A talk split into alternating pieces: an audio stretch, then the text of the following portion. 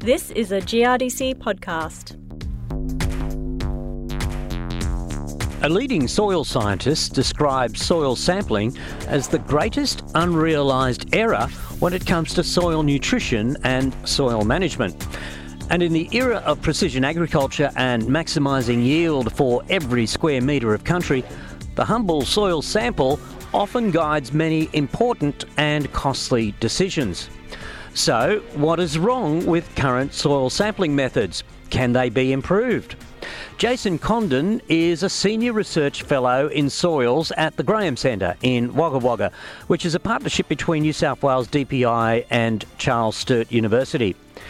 Jason says many growers take soil samples without taking into account their soil's variability. The soil in a paddock, as you stand in the paddock looking at it, there's spatial variability. So the soil that you're standing on is different to the soil a metre away, which is different to the soil 10 metres away. That difference ideally won't be too much, but in some cases it can be.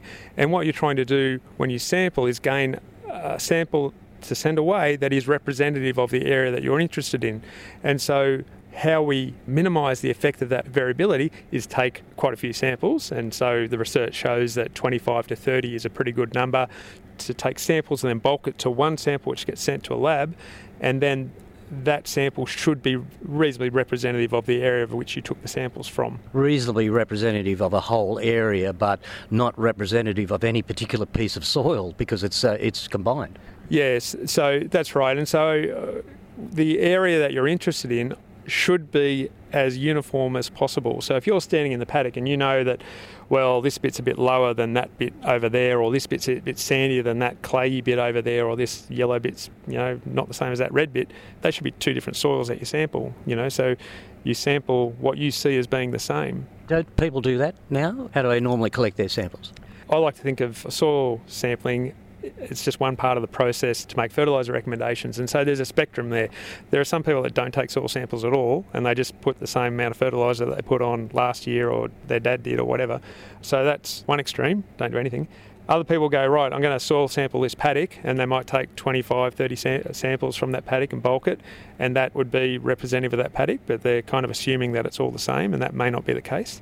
Other people will say, right, I know that paddock's not the same. I know that this corner's different, or there's that, you know, that shallow bit in the middle, and they that might just come from their experience, and most farmers know their soil better than anyone else or it might be something that shows up in a yield map, for example, where they you know they know that this bit underperforms, and so in those cases, people that are pretty switched on will start zoning them and say, right, I'm going to take samples from that area that I, I think is different and get my lab analysis from that area and then make a recommendation for that area.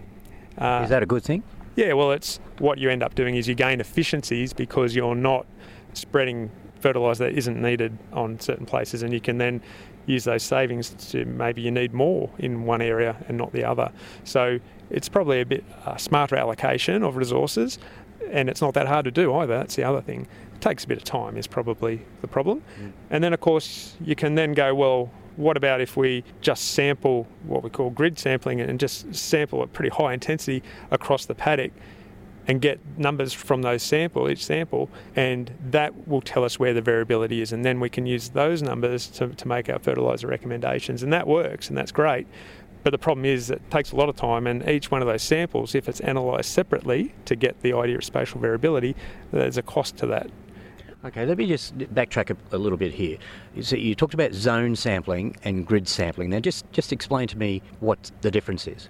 In my head, zone sampling is where you've identified areas within a paddock that are different from each other, and you've sampled from those zones to create separate samples.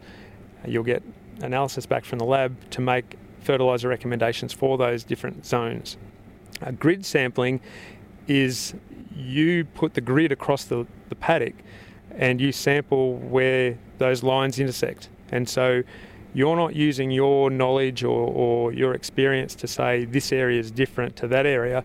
You're just getting information from a paddock in a grid, in a, in a set spatial configuration. And then you'll use those numbers to then effectively create variable rate fertiliser decisions spatially. Okay, so let me guess that you would be more in favour of a zone approach uh, rather than a grid approach. Am I right there? Just depends what you're into. Like if you've got a heap of money and you and you want to do the grid sampling, that's great. You'll get great information. There's no doubt about that. Coming from my background, where I've I know I've trained a lot of people in understanding how soils are variable in a landscape, and they're variable in a landscape for a reason, and we can predict those reasons, and therefore we can predict where the different soils are going to be. Then we've actually got a fair bit of knowledge in our heads that we can apply to identify likely areas of different soils and different soil properties, so we can create those zones without the expense of taking so many individually sampled cores from a paddock. Layer on top of that, too, normally you're talking with a grower or a client who knows that paddock really well, you know, and so they can tell you as well where there are differences. So you've got your own conceptual knowledge of how soils form and where they change and why they change.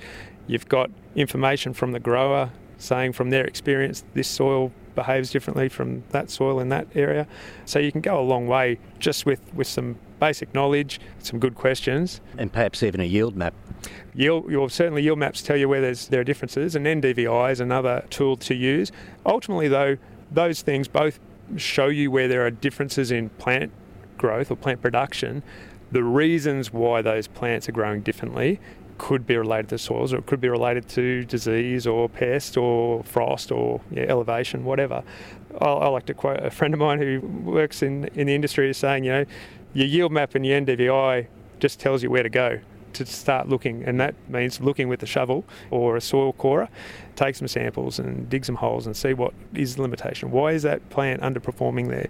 And if you can't see a structural problem when you're digging a hole, or you, the roots look like they're growing all the way through, then you know maybe it is a chemical deficiency that you can pick up with the soil test, or maybe it is some other factor that you can look into. So, just give you a bit of background here on how this zonal approach that you're talking about might differ from what people are doing now, where they go from point A to point B and sample along a line. So, what you described there is what we call transect sampling. That's just a method for you to get your 25, 30 samples in a somewhat repeatable manner. Because they know they're getting the, the, the, same soil basically. Roughly the same soil, that's right. And so that's how they're monitoring changes through time. The zonal management, you still sample exactly the same way. Your area of interest from which you're sampling is the zone instead of the paddock. And that zone, like I said, it could be different soil, texture, colour, that sort of thing. Often it can be history as well. It's quite common these days to, to go onto farms and be in a paddock that 10 years ago was three paddocks, was four paddocks, was five paddocks, but they've just ripped out the fences and now it's one paddock.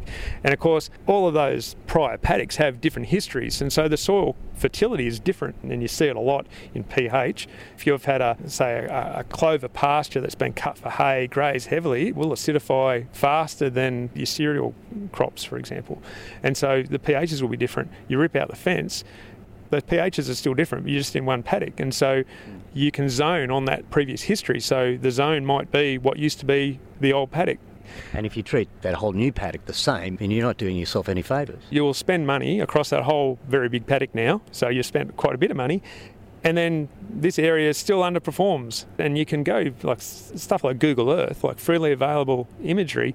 You can go back in time, and you can see these past paddocks turning up literally it might be you can see the fence and then next year it's gone, or it could be you can see the vegetation in those imagery changing and it's like wow that square is always different. So you know it used to be you know it's a previous paddock. So zone it. Say right i'm going to take my 25 30 samples from that area and that's one of your zones. And it might be that if this one paddock used to be three and we treat them as three zones it might be that two of them are pretty much the same. Well that's great. You zone that. You might have sampled it as three zones but you might manage it as two. My first step is to identify whether you're likely to have differences, and that could be from past paddock history, or it might be based on soil colour, or it might be based on vegetation. All of those things you can get from Google Earth through time for free.